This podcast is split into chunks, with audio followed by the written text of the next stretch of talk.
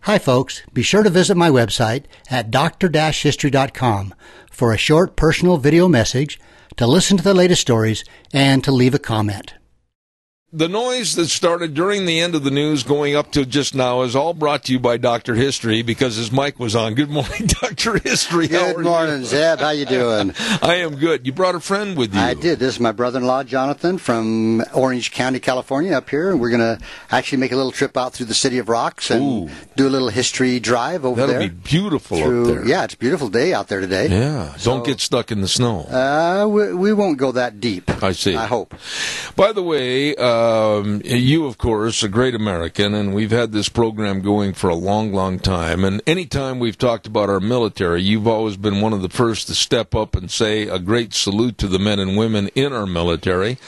On uh, this coming weekend, as a matter of fact, Saturday, Veterans Day, Remembrance Day, and you had mentioned to me that you had a poem that you'd like to honor our military. I do. Um, a short time ago, I finished reading a book about Ernie Pyle. Yes. Now, Ernie Pyle was probably the most famous and most read war correspondent of World War II. And after reading his book, there was a part in there that just kind of stuck with me, and I, I kind of came up with this poem. He, Ernie actually. Uh, was in North Africa for quite a while. Then he went in- over into Europe for quite a while, and then ended up over in the Pacific. Right. And that's where he was uh, shot and killed. But uh, this is just something that I, I came up with that I would like to read to you. Very so, good. It's called The Stone Wall. The men arose, prepared for the day, a day like so many others, rifles, helmets, and all the gear, a bond like so many brothers. Orders came down the line, orders for soldiers to obey, wondering what the day would bring, home folks praying day after day. From a ship, a bomber, in a tank, or those with boots on the ground, they are the greatest generation, no braver men to be found. They volunteered, willing to serve, with mud, blood, courage, and fear, forever hoping war would end, never knowing if death was near. Captain Wasco's body lay quiet and still in the shadow of the stone wall. A true leader loved by his men, why did this man have to fall? His man, men gazed at the lifeless form, questions, no answers, but why? Willing to fight for family and country, and yes, even willing to die.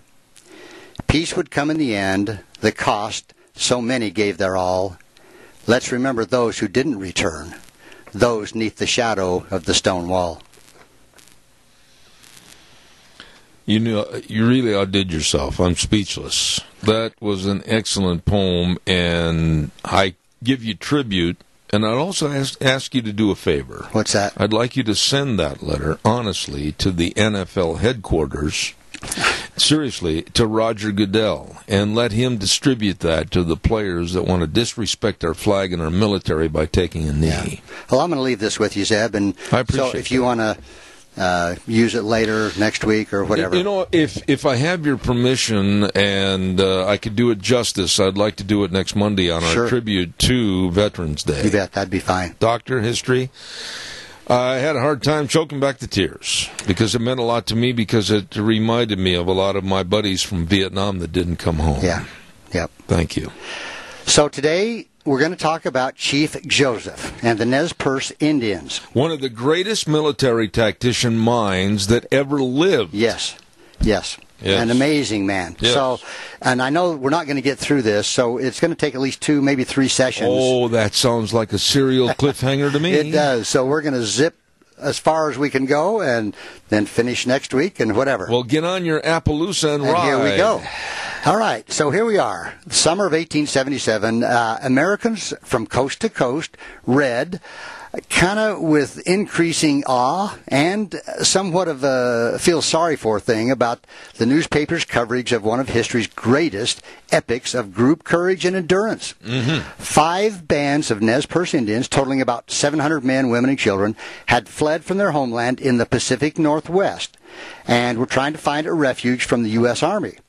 Now, perhaps among the friendly tribes on the plains, perhaps in Canada, they just wanted to go anywhere they could uh, to get away. So. Uh, during their zigzagging, actually 1,700 mile flight, 1,700 And this is on horseback and on foot, Zach. Yeah, I was going to say they didn't Yeah. exactly take a taxi. No. But the Nez Perce were constantly pursued and attacked by a vastly superior government force, whom they repeatedly defeated, fought off, or somehow outsmarted them. That's right. Well, as the da- desperate trek uh, continued, many of the newspaper readers came to agree with uh, this magazine called Harper's Weekly that the refugees had a great deal of right on their side. They they felt like the Indians were in the right, Absolutely. not in the wrong. Absolutely. And they found themselves rooting for the Indians, the underdogs, and uh, of course their heroic figure identified as their leader, and he was a tall, powerful young man named Joseph. You know, it should be noted here, Doctor, why they were forced into this flight. Would you like to talk And about yeah, that? and we're gonna we're gonna go. That'll be the you first part. always tell me that. Yeah, just hang on, Zeb. Okay, I'm nervous. We're, we'll get there. In fact, he was called the Indian Napoleon. yes. That's what the press, the newspapers called him. So now, actually, Joseph was not the leading chief of the Nez Perce, or even a war chief. He was a what they called a civil chief. And while he helped to plan the Nez Perce brilliant strategy as a member of the Council of the Leaders, he modestly minimized his military skills, saying, "The Great Spirit puts it in the heart and head of a man to know how to defend himself." So that was his attitude. But his authority uh, was more, actually, more than a war chief's power. Uh, it rested on him. His, he was dignified, calm, unswerving, uh, devotion to his people, to his uh, family, and his people, at least th- that faction of the tribe caught up in this unwanted war, recognized him as the guardian in their gr- time of need. Yeah. So he wasn't really a war chief, but they looked to him as a great leader.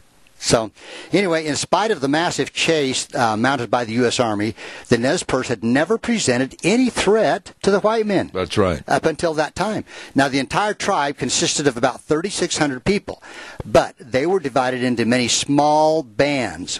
And in former days, they had been widely scattered throughout the rugged uplands where Oregon uh, met the future states of Idaho and Washington. So, geographically, picture southeast Washington, northeast Oregon, and kind of that middle part of Idaho. Yeah, didn't they have the fracturing uh, before they were forced onto that trek? Uh, many of the Nez Perce stayed around the Grangeville area, I think. Right. Yes, and that's that's kind of close to where we're we're, we're talking. Okay.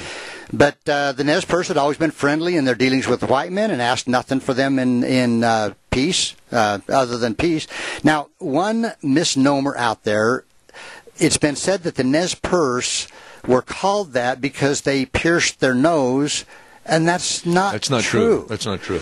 And uh, so, you know, I've read in some places where they say yes, it's because they pierced the Norse, but other no, they did not. That so where that came from, Well, look, you're not Nez Perce, but you come in with a nose ring. three or four. Yeah. I didn't think you'd notice. so anyway, uh, the Nez Perce, so called by the French Canadian trappers, uh, because of their pierced, pierced nose, really was not true. No. uh, and said they wore a, a shell. Anyway, they didn't. Okay, so then that was in 1805 when the French trappers kind of first met them, and then when Lewis and Clark uh, stopped on their way west, uh, the visitors found them a very advanced and enterprising tribe, true. already mastering the arts of selective horse breeding, and you know which horse that is, The Appaloosa. yeah, Appaloosa. And uh, these guys were pretty amazing because they would geld the unpromising colts and sold off the scrub mares to neighboring tribes. And by breeding only the best animals, they built up a great herd uh, of these Appaloosa horses, which were, No, no different than thoroughbreds or quarter Right, horses. exactly. They were very skilled uh, stockmen. Yep. Uh, Lewis uh, ranked them, quote, among the most amiable men we have seen.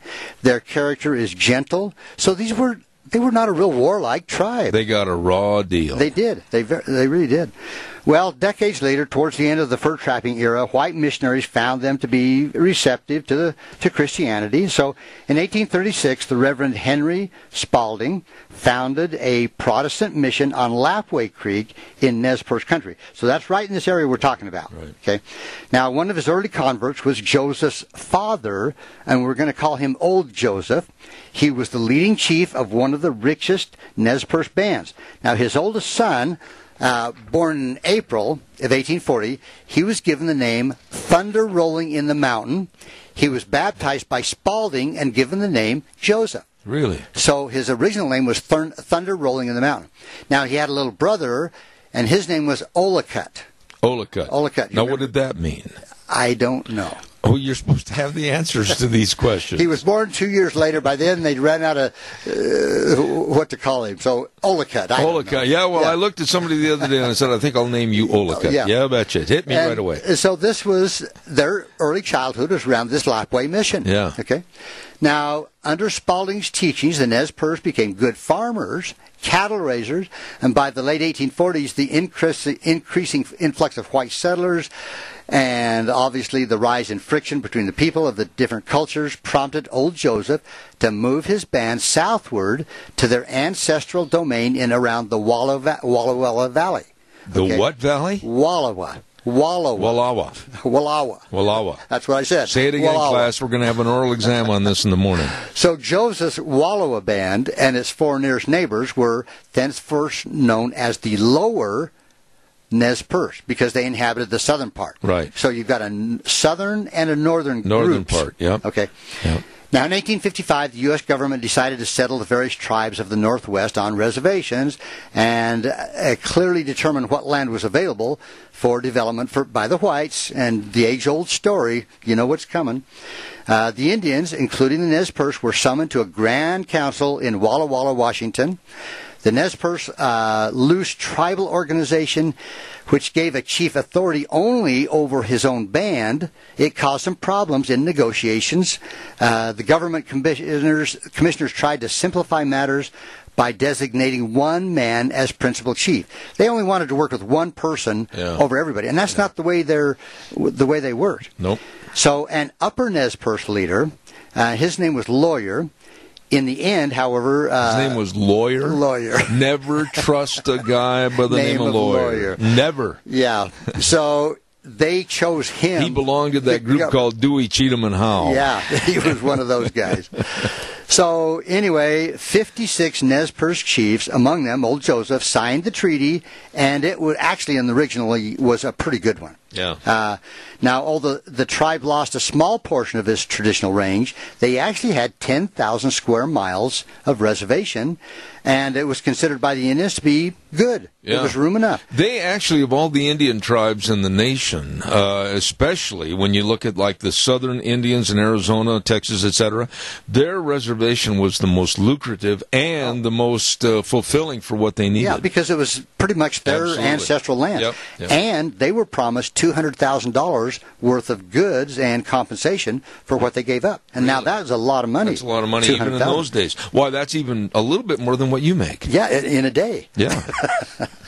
So, anyway, these arrangements were disrupted in the autumn of 1860 by the start of the gold rush. Oh, boy. Typical. Yeah, here we go. In Nez Perce country. Yep. Now, although prospecting was expressly forbidden under the treaty, neither the government nor the Indians actually tried very hard to stop these uh, invaders. Were there a lot of invaders and gold miners that disavowed the treaty and went there? Oh, yeah. Were there? Yeah, but the Nez Perce actually sold uh, the prospectors horses and cattle, and they kind of thought they would go away. Yeah. well, obviously, Kinda like a bad cold. Yeah, but as the gold petered out, more and more miners did leave, but some of them uh, tend to steal Nez Perce horses in Yeah, order boy. to travel in style.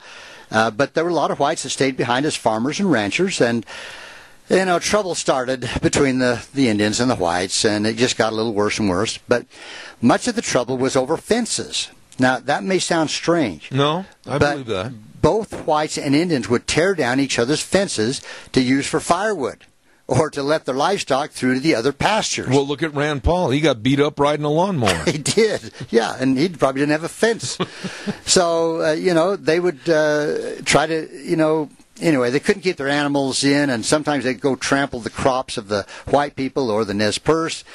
But the Nez Perce basic complaint was against the administration of the Indian Bureau. You see, what happened was the territorial officials and the white men's courts if Indians uh, were caught doing something, they received a very stiff punishment for minor infractions. Uh, while a white man could actually kill an Indian in plain view of other Indians but escape prosecution because of no witnesses. Why didn't the Indians try to capture and hold some of the uh, miners that broke the law and turn them over to the whites and demand that uh, justice be served? You know, that's a good question, and I don't know if they maybe they didn't trust uh, that see. they would even get justice Yeah. Hmm. if even if they did that. Um, but in fact, they they say that the, they concluded they could never get justice from their white friends. So why even do it? Yeah. So anyway, in an effort to ensure protection for the Nez Perce and also to acquire more land for the whites in the process, federal authorities called another council. Now this was in 1863. They presented the chiefs with a new treaty, which again happened time and time again, and this proposed to reduce their tribal holdings from 10,000 square miles to just a little more than 1,000. Whoa. They lost 90%. Wow. So this prospect permanently split the tribe into two factions. Okay, the upper Nez Perce chiefs, led by Lawyer, Yeah. and they See, I actually told you you couldn't trust do that not guy. trust that Nope. guy. Anyway, they signed the treaty, but the agreement called for actually no sacrifice on their part, since their range lay within the reduced reservation along Lapway Creek. Okay. But the lower Nez Perce chiefs, led by Old Joseph, Yeah. they were being asked to give up their homeland in the south and move north onto a reservation, which they maintained was too small for the whole tribe, and they refused to sign. Yeah. So now you got the upper and the lower. The upper guys they signed because it was no sacrifice. The lower ones wouldn't sign because it was their land. That was territory at that time and not states. Right, exactly. yeah. Washington Territory. Yeah. Yeah. So back in his beloved Wallowa Valley, old Joseph tore up his Bible, the quote, Book of Heaven, as he had always called it. Uh, the chief and other Christianized members of the lower Nez Perce bands, they were so disillusioned by the white man and all he stood for that they quickly reverted to their ancestral nature worship. Yeah. So the Christianity went out the window, basically. Well, and basically it led them into war. Yeah, and that's Yeah. that's where we're headed. Yeah. So the doctrine was that the Indians' lands were an inal- inalienable gift. Having a little trouble there, Bunky? I better take a drink. Oh, ladies and gentlemen, if you only knew what was in that bottle of water. Ah. yeah. So anyway, it was their land was a gift from the Great Spirit, Yes. and it uh, was a religious thing, Yeah. and they felt like that was their land. It was their ancestral land. So, anyway, in the troubled years that followed, old Joseph steadily failed in health, and but his policy of passive resistance was maintained by his two very different sons. The younger one, Olcott, a huge man, enormously popular, advanced rapidly toward the status of becoming a war chief. Right. And Okay. the other guy, Thunder Rolling Across the Hills. winning many honors, uh, Olka did, Yeah. with Plains tribes, especially the Nez Perce traditional enemy, the Blackfeet. Meanwhile, young Joseph, who was actually shorter than Olcott, Yeah. but nonetheless, he stood six feet two inches He was tall. a big man. Very 200, 200 pounds. Absolutely big man, Anyway, yeah. he took over more and more of his father's duties as the civil chief. And he was the good guy. He was good. And Yeah. actually, Olcott was okay, too. Yeah. He was just a little more warlike. But you don't know the meaning of Olacott. Not yet. Okay. I'm going to find out. All right. so, anyway, so young Joseph, hard, his hardest chore was uh, te- uh, working with the white people, uh, the officials, and disputing their contention about the treaty. Uh, It's kind of like us having to work with the Democrats today. Well, you know, whatever. Yeah. it's it was a political mess, you know, and he was trying to preserve peace. Absolutely. The reservation, you know. Anyway, young Joseph remained polite and friendly, but he was he was tough. He was Yeah. fearless. He was adamant, and though he earnestly desired peace with the white men and vigorously opposed uh, the lower Nez Perce chiefs who spoke of war, he didn't want war. yeah. But in 1871, young Joseph infer- inherited the full weight of chieftainship because his father had died. But before he died, this is what his dad told him. He said, My son, my body is returning to my mother earth, and my spirit is going very soon to see the Great Spirit. When I am gone, think of your country. You are the chief of these people. They look to you to guide them. Always remember that your father never sold his country. You must stop your ears whenever you are asked to sign a treaty selling your home. That was his advice, and good Yeah, advice. it was good You advice. know, but Joseph buried his father in the Wallowa Valley, and so now who really owned the land? You know that uh, You know, if you look at the legally from a legal standpoint, Do you have a map of the perimeter of I- the uh, of the first ten thousand acres? You know, I've got a map here that just shows the area, but uh, and I'll show you that here in Okay, a minute. all right. But uh, I know we're about out of time. Yes, we are. so um, Olacut's going to get you. he Olicut's a good guy, actually. I, Oh, okay. I kind of like him in the end. All right. we'll talk about him later, but uh, let me just show you this map real quick, okay. Zeb, Hold it up uh, by your microphone so the world so everybody can, see hear it. Yeah. Uh-huh. so everybody can hear. Okay. Okay, so you can see over here is Washington Territory. Yep. Oregon Territory. And right in the middle of Idaho, Yep. near Grangeville, Yep. and uh, those little towns right in there. Yeah. And the Salmon River, the, Yep. the Clearwater River, the Snake River right through here. And, uh, Excellent country for a reservation. oh, it's beautiful. Excellent country. And uh, as I've traveled up through to Coeur d'Alene to visit my daughter, uh, we passed by the Big Hole Battle, uh, some of the battles that took place, and I always picture those Nez Pierce uh, riding through that part of the country when I drive up there. You know, we are just about out of time, but when you were doing the study on this with uh, Chief Joseph and the Nez Pierce fleeing the military, you had to be a little amazed as to the route. They took on some really tough ground. Well, and when we get to it, I'll talk about how they outsmarted Oh, yeah. the military time Yeah. after time. Yeah. With a smaller, much smaller group of people. Is it in that story that you have that a lot of the tactics that he used, Chief Joseph, actually were accepted and adopted by our own military? they some of them uh, complained that they thought that he had maybe gone to Europe and studied military tactics in Europe. Well, he didn't have enough money for a plane ticket No, then, but did he, he? was a very smart Yeah, guy. he was, yes, he was. uh, you know, defending his family, his Yeah. land. I mean, just another. You know, one of- looking back today, as it's so easy to do with hindsight, uh, there were a lot of good people on all sides, There but was. the Indians did get a bad deal. They did, and you know, time and time again, they helped the uh, the settlers. They helped the absolutely. wagon trains from starving to death. Sacagawea. They helped people. They healed people. Yep. Th- their medicine. Uh, Anyway, so they did get a bum rap, but We've only got 30 seconds left. well, uh, I'm done. To be continued. To be continued. We're this gonna, is like those Saturday morning westerns Yeah. where the guy's on the edge of the cliff and all of a sudden, to be continued. and we're and and uh, I'm going to guess it's going to take at least two more sessions. really? Yeah, Kind of 'Cause I wanna- therapeutic, right? I want to cover this thoroughly. okay. So, to be continued, ladies Have and you gentlemen. personally, in the time remaining, been on the route at all? I have. I've been up on the Locksaw River uh, in that area of Grangeville and uh, the Lolo Trail, Mm-hmm. uh, Lolo Pass. I've been up in that area. Yeah. So now your brother-in-law's with you, and I'm assuming all the families are going to jump into your extra huge suburban and take a trip today. Is that correct? Yeah, we're going to go to the City of Rocks. we're May not I- going to go south. Knowing north. you like I do, you're not Chief Joseph. Don't get lost. I've got my GPS and my phone. hey, I'm going to say thank you, and we'll see you next week. All right.